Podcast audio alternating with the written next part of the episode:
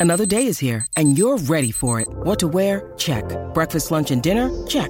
Planning for what's next and how to save for it? That's where Bank of America can help. For your financial to-dos, Bank of America has experts ready to help get you closer to your goals. Get started at one of our local financial centers or 24-7 in our mobile banking app. Find a location near you at bankofamerica.com slash talk to us. What would you like the power to do? Mobile banking requires downloading the app and is only available for select devices. Message and data rates may apply. Bank of America and a member FDIC.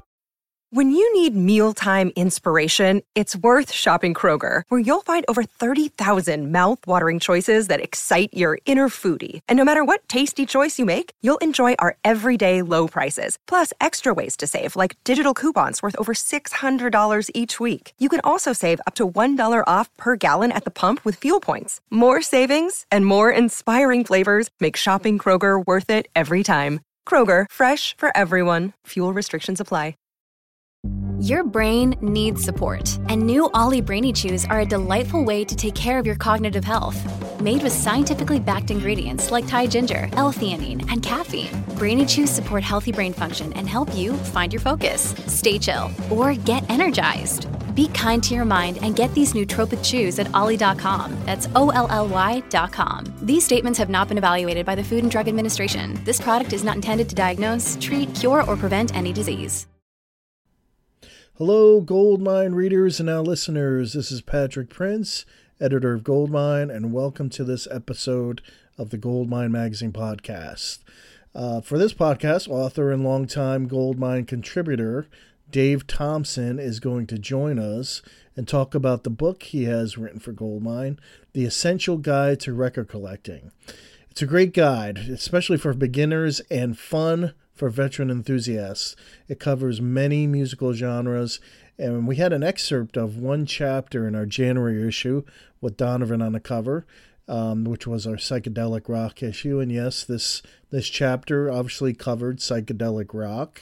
Uh, picks out the best psychedelic records, psychedelia psychedelia records to collect, but there are so many, um, and Dave limited down to um, whittled it down to UK singles, and he'll explain why in our upcoming interview.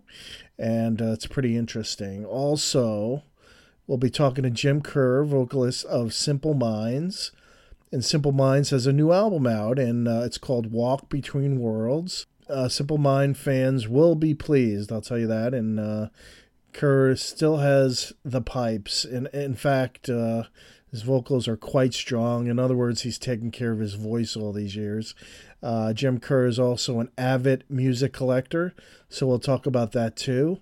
It's going to be a very interesting chat. But first off, Dave Thompson, and he'll be with us after this message.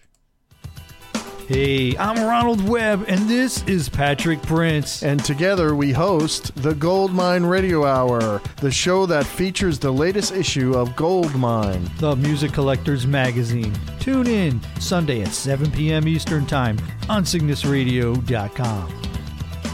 Inside Goldmine's Essential Guide to Record Collecting, you picked uh, Psychedelia. You got Pink Floyd, which is $200. See Emily play. I didn't realize it was that much. Is that what the little kid drawing on it? Yeah, the train. Yeah. Yeah, I mean, I mean, there's early, all the early Floyd singles, you know, UK, US, wherever, are so difficult to sort of find in good shape at a good price. And that was a UK single. Yes. Yep. Yeah. Um, With Scarecrow on the on the B side. Yeah, I focused on the UK in the in the book why was that? Because I was doing UK psych bands. Right. And in a, in a strange way, it feels like the UK psychedelic scene is more self-contained than the American. Well, the American um, in, is um, is kind of American scene. Yeah, I agree with that. I I because you have a, America's so large, and those psychedelic bands seem to have different elements of influence mixed in. Yes, and I mean, yeah, I suppose it is. It is the size of the country, but also more British psych bands. I think are remembered by a lot of people today. They're not just chased by the small cult or comparatively small cult of psych collectors. Well, it was more. It was more a scene, wasn't it, in the Yeah. late sixties, right? And uh, you know, I had some one reader say, "Grateful Dead, they're not psychedelic. Why'd you put them in the issue?" But others think they are a psychedelic band. Yeah, I agree with the first reader to an extent, but Yeah. there again, you can't take the dead out of the story. You can't. No. Probably because Yeah, of the drug thing, but Yeah, it's like Airplane probably only had Exactly. two albums that are really, bingo. Yeah. well, actually, and even Surrealistic Pillow, if it wasn't for the title and White Rabbit, Yeah.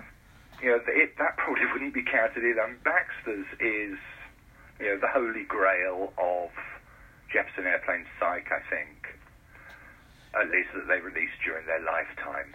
And then you then you listed Tyrannosaurus Rex, Debora, um, Child Star. I was I'm more of a T Rex fan than than the folky stuff, but I I couldn't get that song out of my head, man.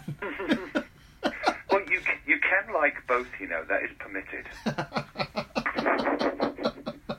but a hundred dollars, I was surprised about that one too. Again, if, Bolan was so huge, you know, once he became huge, Right. and those early those early singles, most of them did chart in the UK low. Right. You know, they did chart, but at the same time, when you think how many people would have bought them in 1967, 68, 69, and how many wanted them thereafter, Right. that's where the value goes. Yeah. And you had some good. I mean, I thought you had some good picks. I mean, Donovan. I mean, ro- the Rock Hall. You have Hurdy Gurdy Man here. Uh, the Yeah. Rock Hall. You know, when he was inducted, they said he was basically the person that the musician that started it all with Sunshine Superman. Um, I'm not sure you agree with that, but Well, I, I kind of do. It's such an. I mean, there's such an interesting, but also I think everybody has their own answer to that. I'm currently writing a book with Jim McCarthy from the Yardbirds, Yes. and we pretty much agreed that Shapes of Things was the first psychedelic record, Mm, so 18 months early. Interesting. And yeah, Happenings 10 years time ago, yeah, late 66, I think it was just after the Donovan, but that confirmed it. Yes. But all the ingredients of psych the Yardbirds had, it's just Hmm. that nobody had even thought of naming it at that time. Well, they were trendsetters. One, the, I recently read a Salon article where the writer said that it wasn't Zeppelin who started heavy metal; it was really the Yardbirds should get more credit. oh, that's so cruel. I like the Yardbirds. Yeah, he's saying the Yardbirds should get the credit, not Zeppelin. yeah, but not for heavy metal. Yeah, let's, yeah, yeah, I see what you're them credit for something else. yeah. okay, I see what you're saying. Knitting or something. Not a heavy metal fan. Um, Well, I mean that's I mean that's the other thing, isn't it? You know, what was the first heavy metal band? oh, you could say Cream, I spent a long a long time blaming Blue, uh, crediting Blue Cheer, right? um, but They also can, you know, were considered in the psychedelic realm too as a yeah, a freak out And- band. So and Vanilla Fudge in a way. yes, It's like I'm not the biggest Fudge fan, I must admit, right. but just the way they approached it. I mean, if, if there had to be a link between prog and heavy metal, Yes. Vanilla Fudge, you know, did the whole thing. Well, their songs went on for forever. yeah, I'm still listening to their first album. Six, 51 years later. but there were some surprises in your list. The the Who, Magic Bus. Yeah. Is it Um, just because of that song? Because I, I never think of the Who as uh, psychedelic. I I think I mean the Who were sort of late late-ish to the party. Yeah. But you know, you listen to the Who sell out, and I mean, there's definitely the English interpretation of psychedelia in there. Right. Um, and they just and Magic Bus, you know, I mean, I wouldn't do it, but you know, you could imagine rolling a big doobie in a gatefold sleeve and listening to a 15-minute live Magic Bus and True. going wherever it takes you. True. on on a magical bus. Yes. Um, uh, if you're listening at home, don't do that to children. Is there a single that you wish you put in there that you left out?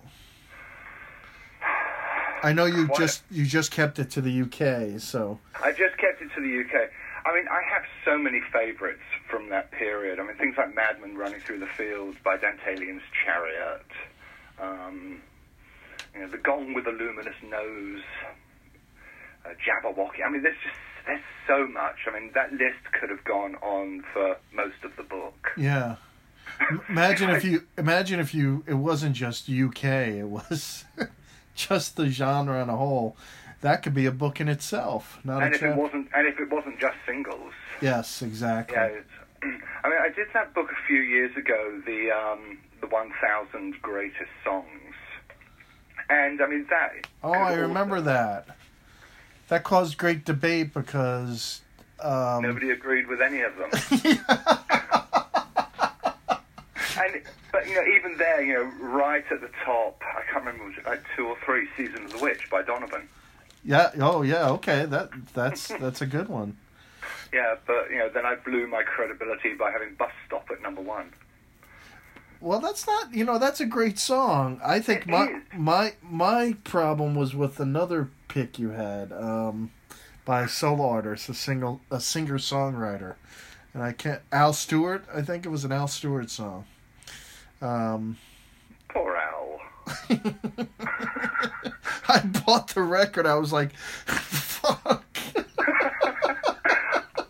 I have an I wanted to send it to you. Thanks for letting me buy this. Soft spot for Al Stewart. Yeah. Uh, his his first two out, well, first one and a half albums, Yeah. I think was like one of the. It's probably the the height of singer songwriter dom. Um, just in those you know three sides. But but in the record collecting book, I mean, is besides the disco uh, part, um, you wanted to put that in. But is there another chapter you think stands out besides the psychedelic one, Um, well, I should or it should most, just be read on a on a whole? most of them they wouldn't have gone in if I didn't feel that they were right, right, right. And the book was just so much fun to do because I mean, there's so much that could go into it. Exactly. um, and you know, being of sort of Well, it's a guide. It's a guide. yeah, And- and, you know, being of mysterious European extraction, uh, there is a lot of things from the old country Mm, that could have gone in, but you know, really not appropriate. right. Well, you know, it's it's at a good price, seventeen ninety nine. I mean, that's that's that's a good price nowadays. Yeah, And, uh, uh, it is, isn't it? Yeah. And Can't uh, believe the price of books these days. we had, Goldmine had a little special here for eleven ninety nine and free shipping. I hope that you know it does what it says on the front. You know, Yes. it's Essential it's a guide. good guide. Uh, you know, and it, essential is one of those words that you can always sort of say, well, it doesn't mention, therefore. But I think if you're looking for a sort of a good overall, slightly biased, but whatever you put in, it's going to feel slightly biased. Right. Uh, you know, selective, I think is a nice word. Yeah, you're, you're Um, yeah, yeah. You're always gonna have people judging what you've you've uh, Yeah, yeah, your- all your there's not- choices. there's not enough Beatles in there. There's not enough jokes. Right. Um, I mean, I did enjoy, I did enjoy the Elvis Presley chapter. Um, that was that was. It's fun. hard to. What can you say about Elvis that hasn't been said before? That's even if it's about collecting. it's like That, that's what's fun about it. I mean, one of the ideas I had for the Elvis chapter was. Do you remember when that box set came out a couple of well, a few years ago now? Which one? RCA Oh, yes. all, all the RCA Yeah. albums. oh yeah, Yeah, it's like it was too expensive for me to buy, so I decided to pick them all up on the scratchiest vinyl I could. oh okay. Prefer- How'd that go?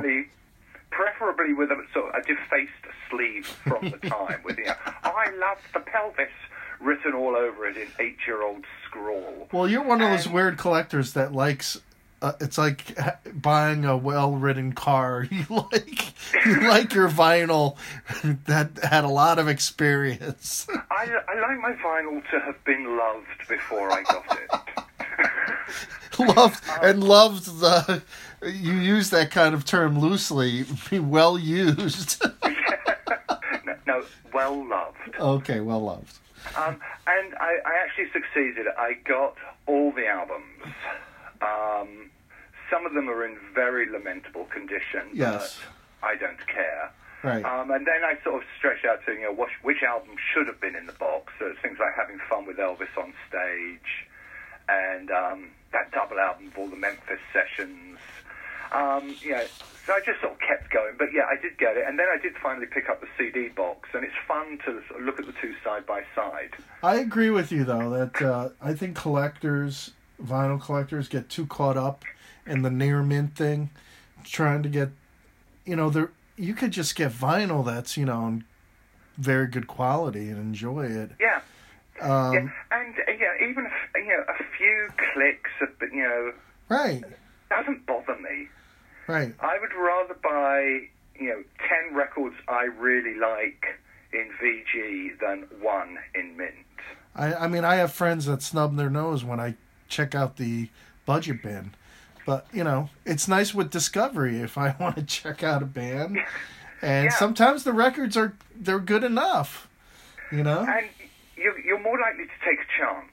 You If it- are. If it's a dollar, you'll say, well, I haven't heard the Papa John album, but I'll get it.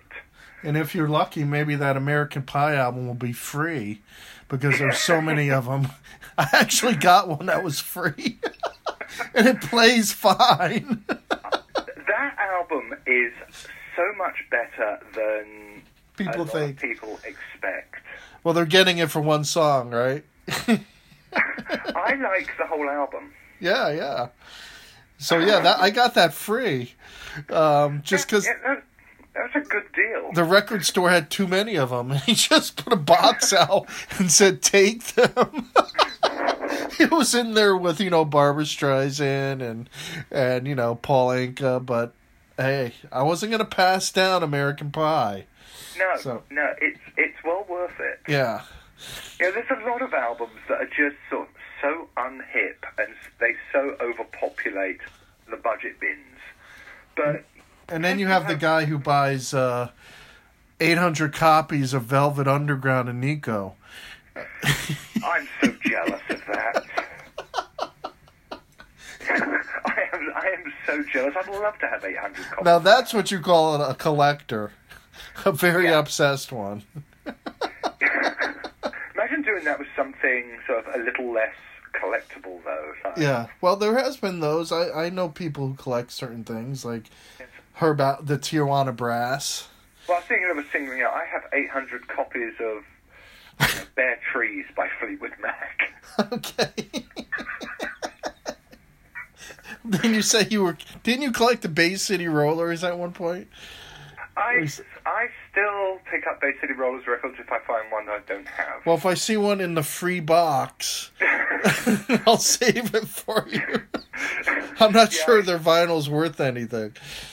Um, no, sadly, but you know, there's a again from that period. I mean, that would have been another good one to put into the book. Would have been 70s teeny bop idols. True. Um, you know, because apart from you know, dear departed David, Yes. I mean the Rollers, the Osmonds, um, say Andy Williams' nephews who had a had a go. But then you start then you start going into the uh, bubble gum, right? You start doing uh, like the band, is like the band, the band who played on those Scooby Doo uh, cartoons. um, what's it? The Bugaloos. Is surprisingly collectible, though. it is that it is that that is true. That is very uh, true. I was I was amazed when I first came over here um, because at home, not so much. I came over here and be talking to people and say, "Oh yeah, you know, I collect Andy Kim because you know I collect Jeff Barry because The Archies, right? yeah." And it's like, really? Yeah, Archie's collectors. I just didn't understand Yeah, because you know they had the one hit in England, which you know they had everywhere, eh. and nothing else at all. well, anyway, man, thanks for thanks for doing the podcast. Thank you, Dave Thompson. And you can buy the Goldmine Essential Guide to Record Collecting at krausebooks.com. That's K R A U S E books.com or call 855 864 2579 Monday through Friday, 8 a.m. to 5 p.m. Mountain Time. And the retail price is $17.99.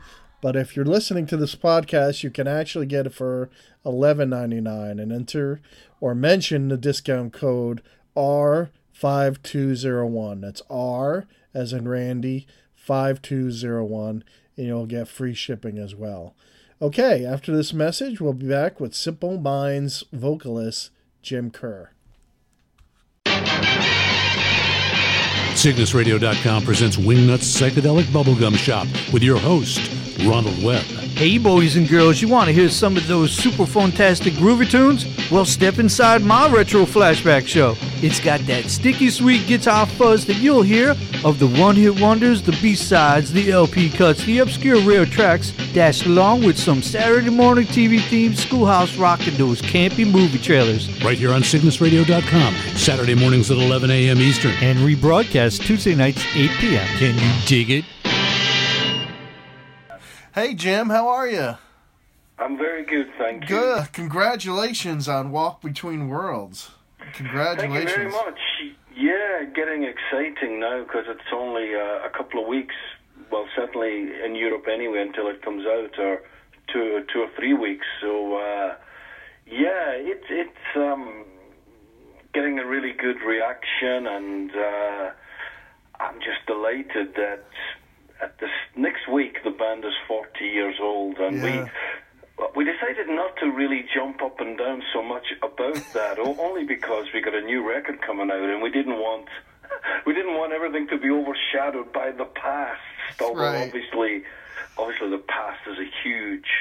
You know, everything we've done is is, is led up to, to where we are now is from the past. But um, we thought uh, let's try and focus as much on this new thing. But nevertheless, it is 40 years, and if you had said to me uh, 40 years ago that we would get the chance to do all the things we've done, and that Yeah. 40 years later we would have a record with the kind of energy that Walk Between Worlds has, uh, well, Yeah. I wouldn't have believed you, but I'd have been been delighted. Musically, you have a glorious past. Thank you. Yeah, thank yeah, musically, thank God for that. so one one thing I've always loved about the band's sound and and your voice is there was always like a and I think you captured it on this this new record. There was always a melancholy sort of brilliance in the mood where it also had elements of hope in the end, but it was very cathartic for the listener. And personally, that's what I have always liked about the band. And Well, that's nice to hear, and I I think I uh, I know what what you mean with the with the kind of ingredients Yes. that you've uh, mentioned there, and um, I think there's a, both a kind of longing to the music, a Yes. longing and a searching. Not quite sure what the long and the search is about, but um, um, uh, well, every human being every human being has that search, right? Existential, Exactly. right? Ex- ex- ex- exactly. That's that's what it is. And we've been so lucky in life because you know so many of the things that we would have wanted or dreamed about have panned out. But that doesn't mean to say you're not still longing and still searching. And uh, um, it's something, I guess, profound. And and when you're engaged with the music or when you're engaged with the art, that's the voices, that's the emotions that seem to um, seem to be the things that come through in our our uh, sound. Yeah, and you've lost nothing in your voice, man. How do you do it? Well, that's a great thing too. I think you know, I'm I'm, I'm one of these rare, rare, very rare species. I'm not only a rock and roller who doesn't drink. I'm a Scotsman who doesn't drink, and and and I don't smoke. And people say to me, "Oh yeah, that's it," because alcohol's bad bad for the voice, isn't it? I say no. Staying up all night talking is bad bad for the voice. True. Um, so I don't know if it's got something to do with that, but listen, touch wood. Uh, um, no, there's a tone there, and I think I think as every band, you know, has to find its own tone and its own language and its own sentiments, as you already picked out. Likewise, for the voices, you know, it's good if you can come up with something that. Uh, you know, people really associate with you uh, as opposed to being a generic thing. And um, and um, yeah, they've been our trademarks, and they still seem to be very uh, present. Well, one of the songs on on the new album, Barrowland Star, um, you have a sort of uh, something I, I don't think I've heard um, in you, a sort of David Bowie feel in there. Yes, I mean, well, I, will go into that there because when you when when you first uh, one of the first things you said when I was speaking to you, there, you were talking about your thing, and you mentioned memorabilia. Yes. And uh, Barrowland. Well, first of all, I should say Barrowland. A lot of people won't know. It's kind of. Um, I'm glad Barrowland is the this legendary music venue that. Uh, it goes back to the 50s. It's kind of like it'd be like our Roseland Ballroom. I, I don't know if the I don't think the Roseland Ballroom's going anymore, right? But uh, it goes back to you know our, our parents, maybe even our grandparents uh, danced there. It, big band jazz, and then of course uh, when rock and roll came along, everyone went there, and um, and um, it, but it's kind of it's it's had a a rich past. You know, it was closed for years because of violence, uh, dilapidated, and then Simple Minds at the height of our popularity, we got the chance to open the ballroom up again. It's gone on. It's gone on to be. It's become almost world. If you were to ask the Foo Fighters. Mm. Um, their five favorite venues, or five favorite. I'm sure they would say Barrowland if you were to ask many of them. And um, and lo and behold, um, David Bowie actually played there as well, hmm. really late in his career. I guess it had been one of his last gigs. And uh, the thing that the Barrowland has, it has this Art Deco ceiling, this all these stars. It's almost like a galaxy, mm. and um, occasionally fall off. No one's been injured yet, but they, when when Bowie was sound checking, one fell off. He picked it up and he took it I believe the story is he took it back to his flat in Paris or maybe New York, whatever it is. great, great story. Well, actually, I also have one of the stars. It was given to me as a piece of memorabilia. Wow! I have it up in my my my writing room, and it was just calling out to me, huh. right about this place, right about what it meant to be there, right about what it meant. Uh, it's almost like like a hallowed ground, and at the same time, I couldn't detract the Bowie story from it, and so. Uh, and of course, you know, it's two years. We're all affected by by Bowie's death, yeah. still carrying it around. Those people that have been influenced by him, and um, it's all in that story, Barrowland Star. Did you ever collaborate with him? You've collaborated with quite I, a few people, so I'm just that's why I was. Well, I, I, I, amazingly because I'm such a fan, both of Bowie and of Iggy Pop. Uh, a fantastic coincidence led me to to sing backing vocal with Bowie on an Iggy Pop track. That was mm. back in 1979. So mm. I guess you could call that a collaboration. I've never until now, but I'm gonna.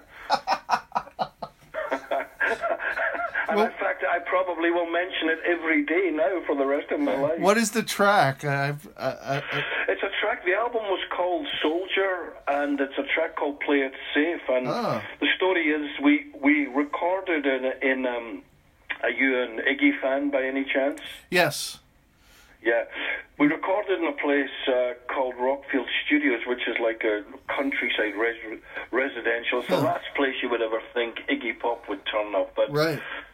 we were there doing our second album. We were still kids. I wasn't even 20 years old, and we were in the little studio, and we turned up, and we said, "Who's in the big studio?" And they said Iggy Pop, and we said no way. And they said yeah. We said Iggy Pop in the Welsh countryside. How's that? You know, it, it's never gonna. We never thought we would see him, but the short version is that Iggy was kind of um, on the wagon then. I think he had promised James Williamson that he was going to be a good boy, and you know he wasn't drinking and he wasn't doing all that stuff.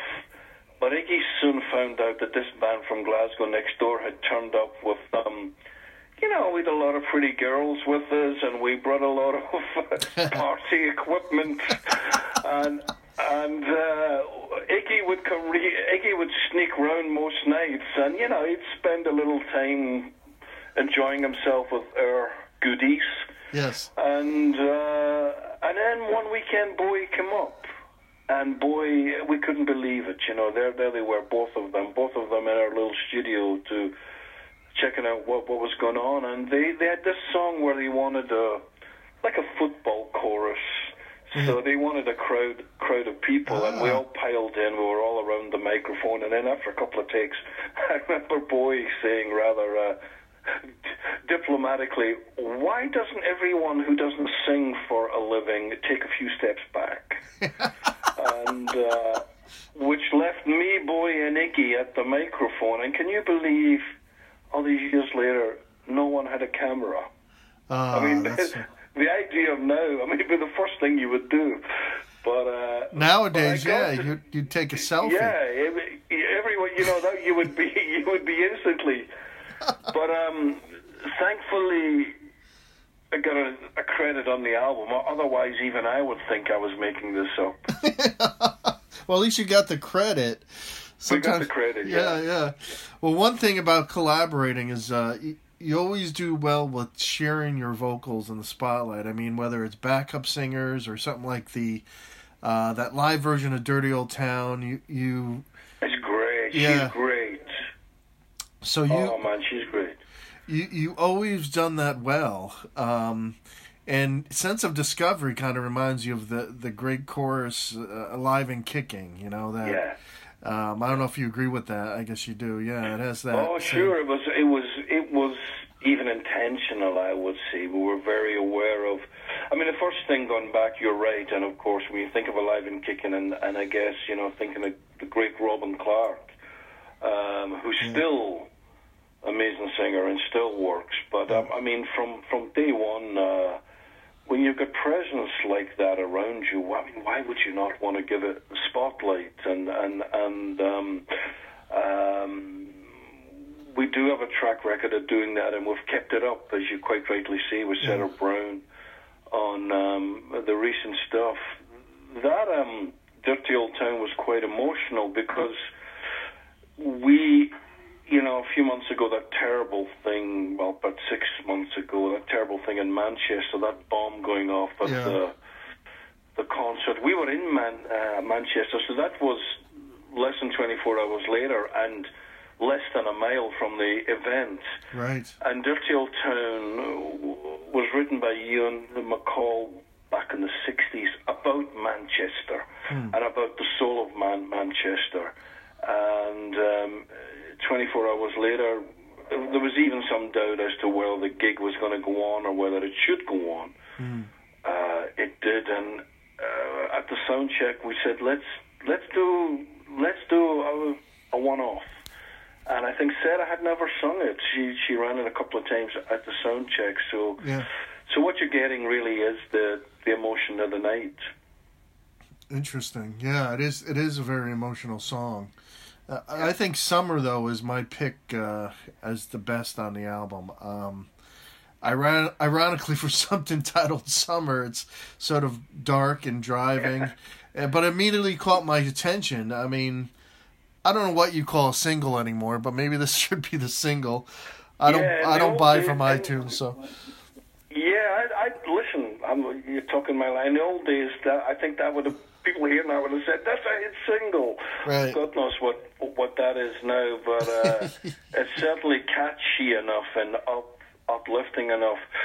I wrote that we we toured a lot um, still, and, and and one of the you know it's always great to travel around, and and um, a couple of years ago we were up way the north of. Uh, Scandinavia, right at that. We were out right at the peak of the sort of midnight sun, which was unreal. We were we were playing festival uh, going on at after midnight, and it was still daylight. But um, up there, a place called Bergen, and up there, I mean, the whole town these these places, I guess. Uh, everyone, uh, this must go back. It was like a Viking celebration. Yeah. The whole town was just hyped up. They were going out into the countryside to lose themselves for a few days, and you, you people were ecstatic. They were going to have a great time, and um, not going on to midnight. I was sitting in a hotel room thinking, well, I'll maybe do some work here, and uh, we had the track and a very uplifting track, and I guess I was influenced by uh, the kind of um, feeling around me. Yeah. And uh, I thought, hey, I'm going to try and write one of the, one of the ultimate um, summer songs. Uh, although the Isley Brothers might might have the edge on that, but but um, but yeah, it's got that. Um, you know, it's got all that imagery, and um, yeah, glad that uh, it made that impression on you. Now, now you're going to do something uh, interesting with the album on tour. You're going to play it in three parts. You're going to do the album in its entirety. Is that correct?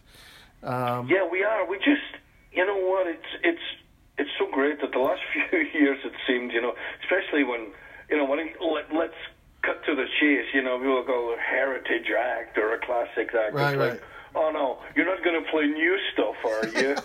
uh, um, uh, and um, I don't know. Over the years, that became quite commonplace for any act of Yeah, I uh, know. vin- vintage to hear. However, with this one, when we put it in record, everyone was saying, "No, you got to play the album," and we were Yeah. saying some of the album, and they were going, "No, no, the album. This is Right. an." al-" I mean, also the fact is that I like. I don't know if it, you noticed it, but when I say only, the album is only 42 minutes. It's Right. not one of these 13, 14 track things where, and it's got a focus and it's got all that. So we thought, all right, let's uh, let's go out and not only play it, but let's talk about it as well. Let's uh, let's make a bit of a fuss. So. Um, Coming up around the corner next next month, we'll set up. You're going to also have questions live on stage interview. Did you say? Yeah, yeah, we're gonna, you know, obviously we're gonna, uh, we're gonna through the social networks. Wow, uh, it'll be interesting because every night, I mean, many of these places are different languages. So, but fortunately, most people speak English. But yeah, we're going to invite a few questions and uh, see how that thing goes. I like this three-parter. I, I like the fact that you're playing the album in its entirety. You're interacting with the audience in a different way, and I mean, you can't underestimate nostalgia. You got to play the old, you know, You're hits. And I got to, I got to, right. I'll give you an example. I, you know, I went to, uh, you know, my son and I watched The Breakfast Club, and at the end, after the movie, he was humming um, don't you forget about me.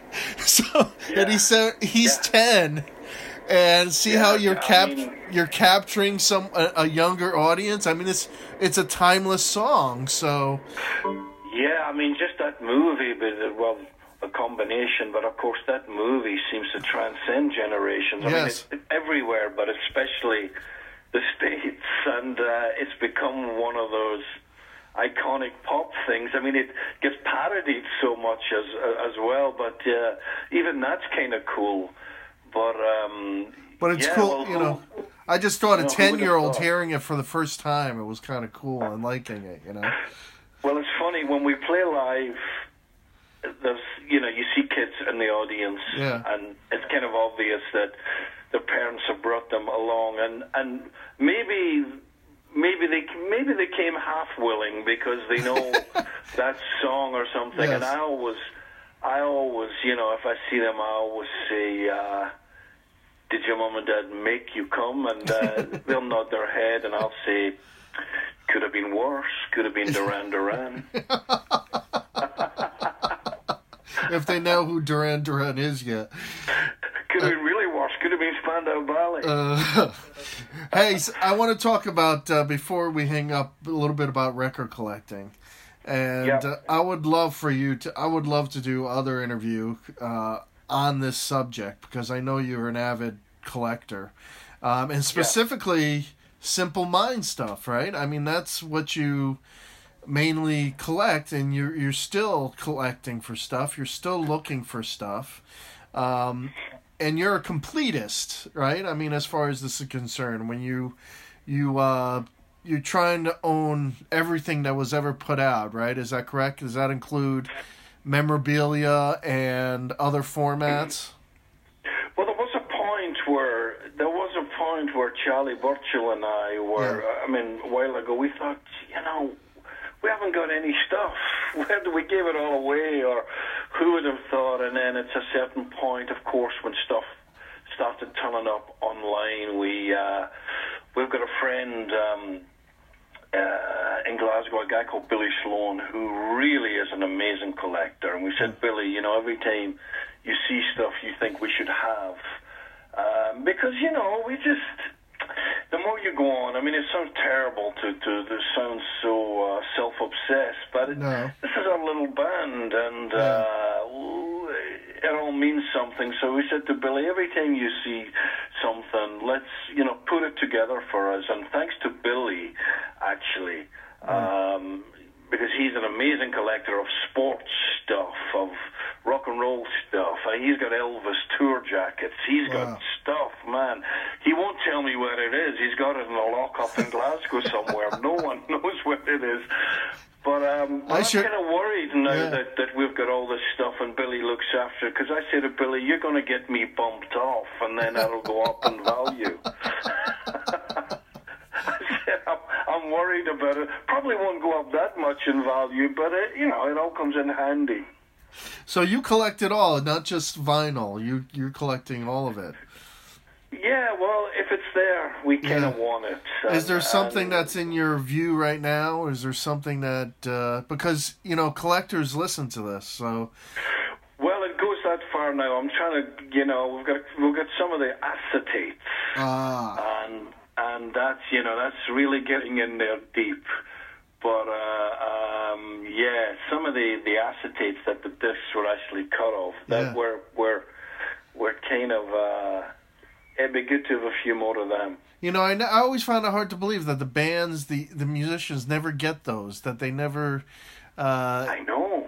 it, it it seems like uh, maybe they do and they don't. Uh, they kind of forget about them, but Well, I, I you know what? Probably they, they, pre- you know, back in the day, who knew anything? It was just a thing, and you were probably crashing in someone's flat at the time, and you Yes. thought, "I'm not going to carry this this thing around," or or the management got it, or something. Um, um, but I remember the first time. I mean, and I, I don't want to. I was backstage, and this little guy came up, you know, and he was almost Gollum-esque. And he said to me, you know, look what I've got. And I said, how the fuck did you get that? We should have that. And uh, he said, yeah, but you don't have it. I have it. and, uh, and I said, but that's our stuff. Well, actually, technically, it's not our stuff Yeah. because the fucking record company that owned it. But um, I guess record companies, you know, have certain days where they just clear out all their junk. they do. And somebody knows that that's not junk. I know someone No. who like that or someone who want that. And I suppose a lot of stuff finds its way that It way. does. Gets auctioned off. Yep, it's Yeah. it's interesting. Is the, uh, Yeah. now with streaming on the rise? Do you see this it hurting the tangible? This this art of collecting? Well, I mean, there's still this thing. I mean, uh, a couple of weeks ago, friend of mine was really badgering. You know, she was saying, "I want to hear the album. I want to hear the album." I said, "Well, I'm going to send you a link. Um, all our work is down to a link." But uh, I said, "Hold off. I'll send you the whole thing when it comes. Yeah. The vinyl, everything. Hold off." But you know, we got this on-demand culture where we all want it all and, and we want it now. But you know, I suppose some of the good good stuff. For instance, um, BMG with a record. I mean, they've put out they're putting out a real extensive uh, mixture of you know They are, yeah. various versions and various coloured vinyls and all of that. But I suppose I should tell you my my my my, my first ever sort of um, foray into collecting was at the age of 12. Well, I was just about turning 13. I went on a school trip. School trip took us from Scotland to Italy, and uh, which was an amazing thing. But the first day there, I took a walk along the front. It was a place called Rimini, and there was uh, there was a little record store that, of all things, I already had all the albums, David. All it was Bowie, Ziggy stuff, and Space Oddity, and all that. But they had Genesis stuff that. Because our Italian editions, had like picture bags and picture sleeves. We didn't have them on singles Right. in the UK. And within 24 hours, I had spent all my money on records that I already owned back home. I had to, I mean, for the, the, the remaining two weeks, I had to cage hamburgers and stuff off my, my schoolmates because I had just, I just blew my tank on the first day and, uh, and that was, but I couldn't wait to get home and show everyone, uh, uh, what I had, you know. Sure. And, um, that's, what it's all about. That's about the art of collecting, man. I, Yeah. I, you know, are you um into this doing what's big now is like bands doing limited edition. Um, sometimes they sell it on their own site only. Uh, you know, box sets, stuff like that. Um, Yeah, yeah. We we that's being able to bring everyone together on the sites has been a great thing. That's Yeah. that's a great that's the great side of the whole medium, um, and um, not only because people will pay a lot of money for stuff, it gives you the budgets to go the extra mile with stuff. So um, so through the years, indeed, we we we have done various things, and and um, and I can see that. I can see that as. Uh, yeah, I mean, do you have more any? Do you have any demos of Johnny and the Self Abusers? People would love yeah, that. we we do, but of course, inevitably, there's arguments about who owns it because the drummer says he owned it because Oh. his dad paid for it, or Oh, or the bass player said no, he owned it because he he paid for it with his paper run, or uh, it gets into all all that stuff, and you're like, yeah, well, well, whatever. But you know. Someone will come up and uh, peace will break out. You know, fans want to hear that. So yes, uh, sooner or later something will give. I'm sure. Well, you know, stuff that I hear, I'm amazed sometimes, and don't ask me where it comes from, but on YouTube and stuff, you Yes. you can hear you can hear recordings from rehearsal rooms Oh, years man. ago. I mean, there's there's stuff up there that uh, I think I actually remember one or two, and they were two or three in the morning. We would record stuff on cassettes uh, back back then. It was, or maybe on a little Tascam, and uh, you know, you forget about all that stuff. You don't know who owned it, who who took it. It was just a.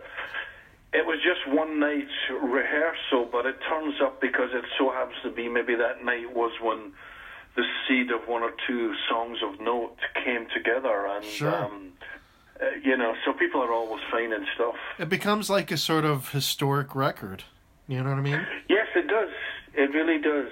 Uh, um, it really does. And, you know, photographs kind of the same, although, as I said, back in the day, we ourselves, uh, no one really had a camera. No. Or, or it seemed it seemed a hassle.